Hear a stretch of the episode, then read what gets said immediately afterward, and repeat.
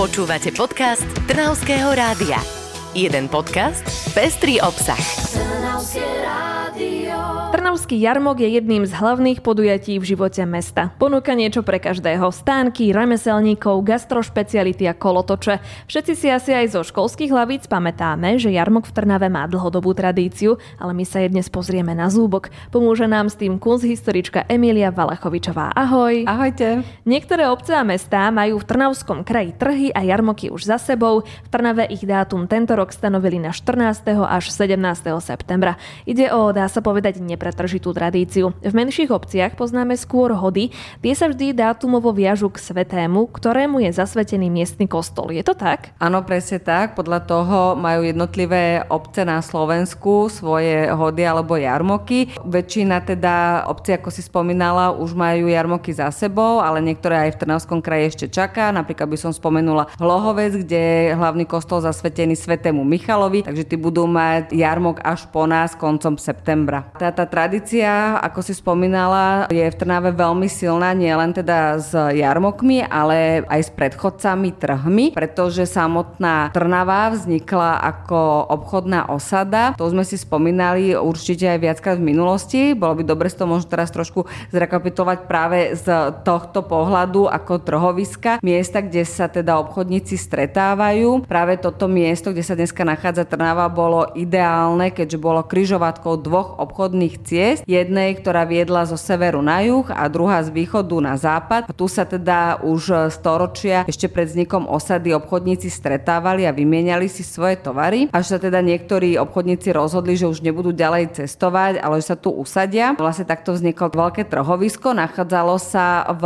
časti mimo súčasného hlavného námestia, ktoré je spojené s trhmi. Bolo to na námestí svätého Mikuláša, teda vlastne v takej vyvýšenej časti mesta, kde teda vznikla prvá prvá osada v okolí trhoviska, ktoré sa teda vybudovali prví osadníci. Tá hlavnou činnosťou prvých obyvateľov osady bol práve obchod a preto sa aj nazývala ako sobota alebo veľká sobota. Bolo to teda v nadväznosti na deň, kedy sa konali trhy, čiže každý týždeň pravidelne obchodníci predávali na tomto trhovisku svoj tovar a zároveň vďaka tomu, že bol vlastne iba raz do týždňa tento trh, tak tí obchodníci, ktorí prechádzali cez dané územie mimo práve trhový deň, museli svoj tovar predať obchodníkom z osady a tí potom si dali samozrejme nejakú prírážku na to a predávali to ďalej. Čiže takto vzniká naša prvá taká trhová osada a tá silná tradícia práve trhového miesta a práve aj na základe toho, že bola takým centrom alebo kryžovatkou obchodu. Táto osada sa zapačila aj uhorskému kráľovi Belovi IV.,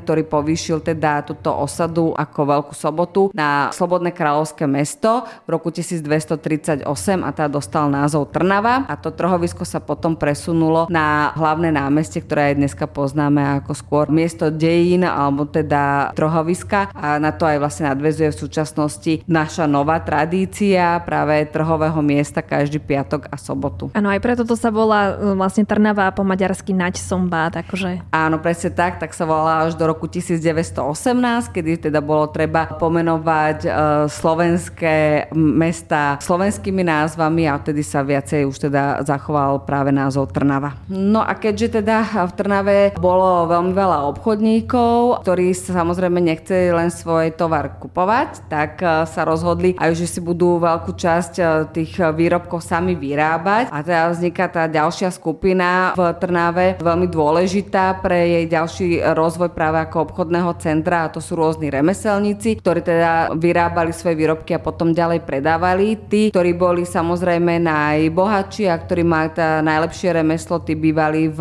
čo najbližšej blízkosti trhoviska, čiže v okolí hlavného námestia alebo teda potom smerom čo najbližšie k nemu, čiže tam boli tí najvýznamnejší. No a takí tí najdôležitejší e, remeselníci v Trnave boli rozhodne tí, ktorí pracovali s mesom, čiže hlavne s dobytkom, s koňmi a potom samozrejme tí, čo spracovávali kožu, čiže hlavne obuvníci alebo alebo kožušníci, to boli také tie asi najlepšie remesla v Trnave a dokonca toto sú aj práve výrobky, čo som spomínala od týchto remeselníkov, ktoré sa dokonca už aj v období stredoveku zo Trnavy vyvážali do zahraničia a boli teda aj známe v celej Európe. Títo remeselníci sa potom začali združovať v neskôršom stredoveku do tzv.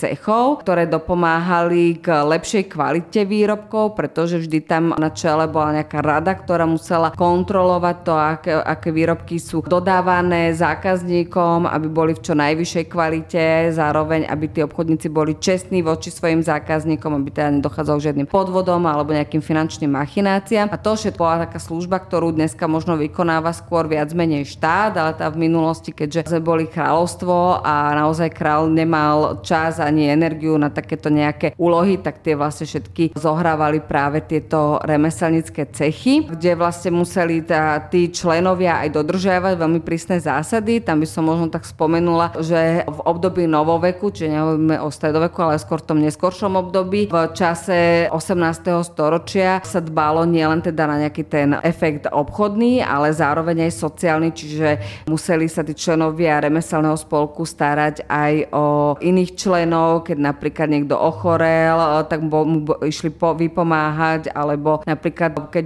zostala nejaká vdova po remeselníkovi, tak jej sa snažili finančne pomôcť, alebo tá aj sirota. No a potom bola samozrejme aj ďalší faktor, o ktorý sa starali tieto spolky, čo sa nám tiež môže dať trošku komické, tak to bola napríklad aj hygiena, že vlastne tí členovia spolku mali povinnosť chodiť minimálne raz za dva týždne do kúpelov sa ísť očistiť, aby teda aj prezentovali ten svoj spolok na vonok aj ako čistí ľudia. Ešte by som možno ako takú pikošku spomenula, že pri spolku obuvníkov napríklad obuvníci nemohli uh, sami chodiť nikdy bosy, áno, lebo vlastne prezentovali to svoje remeslo. Keďže mali vyrábať kvalitné dobré topánky, tak každý ich teda aj musel samozrejme nosiť. No a keďže základom obchodovania boli trhy, ktoré boli každú sobotu, tie teda pretrvávali počas stredoveku aj novoveku. Ešte potom dostávali od panovníkov mesta, ale teda aj Trnava, rôzne privilégia mať jarmoky, čiže to nebolo samozrejmosťou, ale museli sa teda o to Trnavčania zaslúžiť, aby takýto jarmok dostali, alebo teda nejakým spôsobom musel panovník uznať pre mesto túto výsadu. Teda jeden z prvých jarmokov, ktorý sa mohol v Trnave organizovať, bol od roku 1436 a pripadal na 25. júl na svätého Jakuba. Ďalším e, jarmokom mohol byť e, na svätého Mikuláša 6.12. Tieto dve výsady udelil mestu Žigmund Luxemburský. To určite ešte e, poznáte z histórie ako kráľa, ktorý bojoval hlavne proti husitom. Zároveň teda aj v Trnave boli husiti, prepadli mesto a teda mesto sa ťažko s týmto vyrovnávalo, takže ako finančnú podporu pre Trnavčanov dal král Žigmund Luxemburský Trnave tieto výsady, aby sa teda lepšie spamätalo z e, tohto prepadu husického a zároveň Trnavčania zaplatili kráľovi určitú finančnú čiastku za túto výsadu. To nebolo len tak zadarmo a král Žigmund Luxemburský vďaka tomu potom mohol viesť ďalšie boje proti husitom, hlavne teda e, na Morave. Tieto dva dátumy, ktoré som spomínala, sa viažu či už svätého Jakuba alebo svätého Mikuláša s trnavskými kostolmi. Týmto svetcom boli zasvetené. Svetý Mikuláš bol vlastne náš hlavný trnavský farský kostol. Takisto ho poznáme ako hrubý, čo teda tiež znamená ako hlavný kostol. Je zasvetený svetému Mikulášovi, ktorý je patrónom obchodníkov. Čiže toto bol veľký jarmok v decembri, čiže pred Vianocami a ten druhý na svätého Jakuba v júli. Ten sa zasa viaže práve ku františkánskému kostolu, ktorý je zasvetený tomuto svetcovi. Tak Emil spomína, že teda dva prvé jarmoky a aké sú možno ďalšie aké sa Trnave odohrali? Určite nezostalo len pri týchto dvoch. Nakoniec sa ustavili až 8 jarmokov. Zaujímavosťou je, že tie jarmoky neboli jednodňové, ale trvali niekoľko dní. Približne tie 4, tak ako teraz máme vlastne ten náš trnavský jarmok dlhý. Cieľom bolo vlastne nalakať do Trnavy čo najviacej ľudí z širokého okolia a keďže boli rozdelené tak priebežne v celom roku, samozrejme vždy mohli vystriedať dať na každom tomto jarmoku ľudia z celého okolia, doplniť si svoje zásoby, doplniť si hlavne svoje finančné prostriedky, aby mohli potom prísť na ten ďalší jarmok. Oni v podstate tak boli priebežne dávané, aby vychádzali počas celého roka. Bol napríklad aj jarmok, ktorý sa organizoval počas pôstneho veľkonočného obdobia. To bol teda jarmok, ktorý bol taký najslabšie števovaný, keďže počas pôstu naozaj ľudia striktne sa snažili dodržiavať tie pravidlá pôstne, tak uh, tam bol jeden z takých tých, ktoré uh, potom aj medzi prvými ukončili svoju platnosť Trnave. Ako to vyzeralo na takomto stredovekom jarmoku? Akože dnes poznáme, že sú tam aj kolotoče, to zrejme nebolo v nejakej forme, keď dnes napríklad vydáme e, na stredoveku pod hradbami také tie, nazvime to analógové kolotoče, tak e, čo sme tam mohli zohnať? Košky perie, to sme si povedali, ale čo ešte? Tak e, obchodníci prišli zo širokého okolia, to znamená, že jarmok nebol len pre trnavských obchodníkov, ktorí tu majú samozrejme najväčšie zastúpenie, takže tí ponúkali svoj tovar taký obvyklý ako počas celého roka, no ale skôr boli atraktívni takí tí exotickí obchodníci, ktorí napríklad priniesli svoj tovar z Ázie, to znamená, že určite boli dostupné rôzne koreniny, ktoré sme my tu ešte pred pár rokmi nepoznali, tak z stredoveku si dochucovali nimi jedla. Čítala som, že napríklad nebol vôbec problém tu zohnať aj pštrosie vajíčko, ktoré som teda ja napríklad ešte v živote ani nevidela. Čiže určite to bola aj taká hodne veľká exotika. No ale hlavne teda to boli tovar takej tej základnej potreby, či už to boli hrnce alebo obu, to, čo vlastne ľudia najviac potrebovali. Znamená to, že tí obchodníci, ktorí boli aj z iných krajín, vedeli o tom, že v Trnave býva takýto jarmok a že môžu tam prísť v určitý dátum a určite niečo predajú? Tým, že Trnava bola naozaj známa v celom Úhorsku ako jedno z takých tých obchodných centier, tak e, to, kedy sa konajú v Trnave jarmoky, určite vedelo veľmi veľa obchodníkov a podľa toho si aj plánovali trasu, aby sa dokázali tu zastaviť. Samozrejme pre Trnavčanov to bolo aj výhoda tým, že sa preplnili hostince a všetky tieto návštevné ubytovne. Samozrejme do meskej kasy ešte od týchto obchodníkov, ktorí teda pricestovali do Trnavy, prišlo veľmi veľa finančných prostriedkov vďaka tomu, že si museli zaplatiť daň, ak chceli prísť do mesta. Museli zaplatiť poplatok za to, že tu predávajú. No a pokiaľ chcete používať meské váhy alebo meské merače, tak museli si takisto za to zaplatiť. Takže za toto všetko boli nejaké poplatky pre tých obchodníkov, z čoho teda Trnava mala potom samozrejme vysoké príjmy. Turecký má strežený detičky, prenosné jazyčky. Dobrý, výborný, najsladší. Poďte, poďte bližšie, po korune, po dve, poďte detičky. Emily, ale spomínala si, že trnavské jarmoky prešli potom úpadkom, čo možno už vieme aj vytušiť z toho, že dnes už máme iba jeden takýto jarmok. Tak eh, čo sa stalo? Áno, tak e, naozaj 8 jarmokov do roka bolo hlavne po druhej svetovej vojne v 20. storočí príliš veľa, takže sa zredukovali na jeden jediný. No a vtedy to rozhodnutie, e, ktorý vybrať z týchto 8 e, bolo pomerne jednoduché. Vybralo sa vlastne ten najsilnejší, ktorý vždy mal tú najväčšiu návštevnosť a to je práve ten septembrový, ktorý sa viaže teda k 8. septembru. Ako som spomínala, bol to aj jeden z tých prvých, ktoré práve dostalo mesto výsadu organizovať. Čiže už od roku 1436 je tu tá dlhá tradícia vlastne Trnavského jarmoku práve okolo menín Panny Márie, alebo teda okolo sviatku 7 bolesnej Panny Márie, čiže okolo toho 8. E, septembra. Ten jarmok je vlastne pohyblivý, to znamená, že ak pripadá práve na deň medzi pondelkom a štvrtkom, tak e, je v ten týždeň, e, alebo teda sa posúva podľa toho, ako je to aj pre mesto výhodné. No a tento rok práve je vlastne v ten víkend, kedy ho máme posilnený ešte o jeden sviatkový deň, čiže 3 dní voľna môžeme stráviť na jarmoku. Vlastne táto tradícia nová jarmočná začala v Trnave v roku 1956, kedy bol teda organizovaný taký prvý socialistický trnavský jarmok. No on bol naozaj dosť odlišný od tých e, predchádzajúcich, pretože to už bola situácia v Trnave, kedy bežne nebolo možné si tovar kúpiť v takom množstve alebo v takej kvalite, ako ako by človek chcel a práve preto bol ten jarmok taký atraktívny, že naozaj tam predávali predajcovia svoje tzv. prebytky, čiže to, čo zostávalo, či už to bolo z polnohospodárstva, ale aj z iných odvetví a ľudia si mohli teda kúpiť už na tomto prvom jarmoku textil, ktorý sa bežne v obchodoch nedal dostať, to bolo teda veľmi atraktívne, alebo si mohli kúpiť rôzne elektrospotrebiče, to by nás dneska nenapadlo si skúpiť rádio alebo televízor práve na jarmok. No a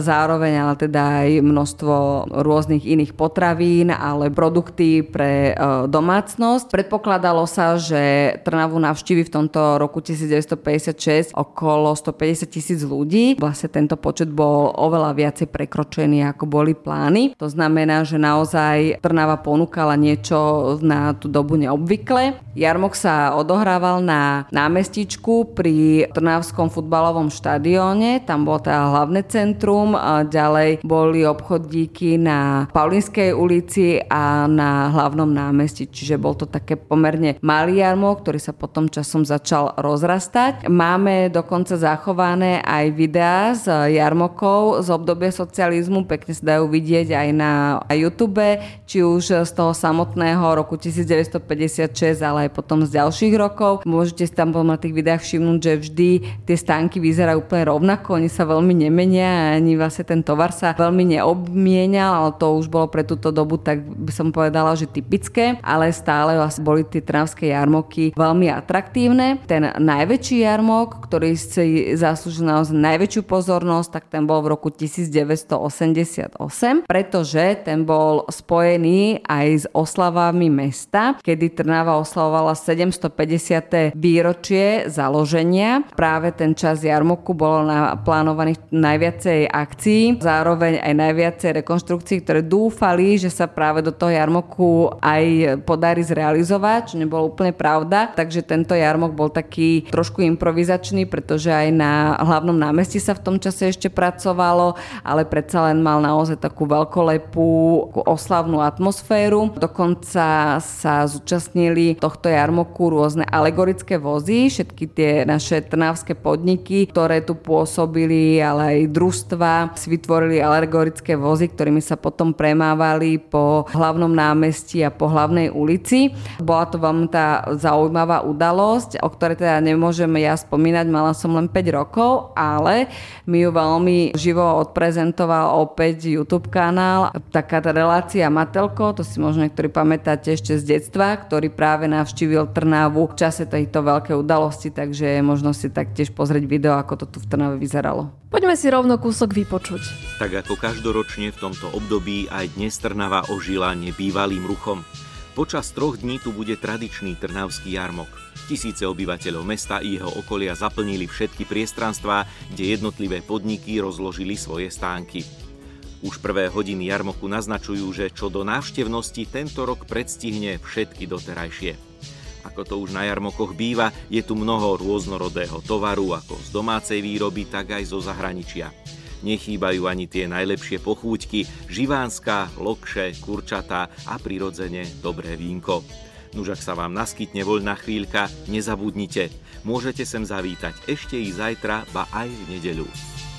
Ja sa ešte spýtam, bola súčasťou týchto jarmokov, povedzme za socializmu, aj nejaká atrakcia alebo atrakcie? Dnes poznáme kolotoče, ale nie, niečo napríklad, ja neviem, že zrkadlová sieň alebo podobne. Samozrejme, tie jarmoky už mali uh, veľmi podobnú atmosféru, ako má jarmok aj v súčasnosti. Dokonca by som mohla povedať, že tie kolotoče, na ktorých sa vozili ľudia za socializmu, sa môžeme voziť aj dnes. Ale už to nie je úplne pravda, ale pred pár rokmi ešte áno, ako tie reťazáky, tie si pamätajú ešte naše vozenie, takže naozaj aj potom tak vyzerali. Niektoré už teda sú aj novšie a atraktívnejšie, ale teda zostávajú aj takéto klasické kolotoče uh, ešte z obdobia socializmu. Jedna taká základná vec, ktorá sa nemení na týchto jarmokoch počas celého toho obdobia a to sú rozhodne tie suveníry, tie perníky, ktoré sa piekli od 50. rokov a do súčasnosti sa dajú kúpiť na jarmoku a sú jeden z takých tých, myslím si, že málo kto odchádza z jarmoku bez nejakého perníku. Áno, tie sú čoraz väčšie a už majú aj zrkadielka v sebe zabudované, hoci čo naozaj. No povedz nám ešte, Emily, že akú máš ty spomienku z jarmoku, možno zo svojho detstva, na čo ti tak utkvie? No tak samozrejme reťazák, to je akože určite, ale to bol kolotoč, ktorý sa nedal bežne ísť na ňo, áno, čiže to naozaj sme čakali všetci raz do roka sa odviezť na reťazáku. A ešte teda si pamätám, že my keď sme boli mali, tak eh, sa dalo vidieť na eh, jarmoku aj napríklad eh, medvede cvičené, ktoré tam prezentovali, alebo proste takáto, takéto rôzne atrakcie so zvieratami. Ja takúto žiadnu spomienku bohužiaľ nemám, keďže som mladá. Napríklad pamätám, keď sme s puškou strieľali a vyhrávali tie kvetinky a rôznych plíšákov, takže ja mám skôr takéto. A ty, Kari, napríklad? Ja si, pamätám, ja si pamätám mačku vo vreci, to bolo perfektné, vždy, keď sme to našli v nejakom stánku. Potom si pamätám pelendreky. Dobre, ale kyslé alebo sladké? A kyslé. Kyslé. je taký jablkový. Áno. Ja si pamätám aj pohovky, že niekedy dávali a podobne. No uvidíme, ako to bude ďalej s jarmokom, či sa tam ešte niekedy vráti aj takýto druh tovarov. My ďakujeme za rozhovor, Emily. No ja ďakujem za pozvanie. Ďakujeme. A ideme si užiť jarmok. Počúvali ste podcast Trnavského rádia. www.trnavskeradio.sk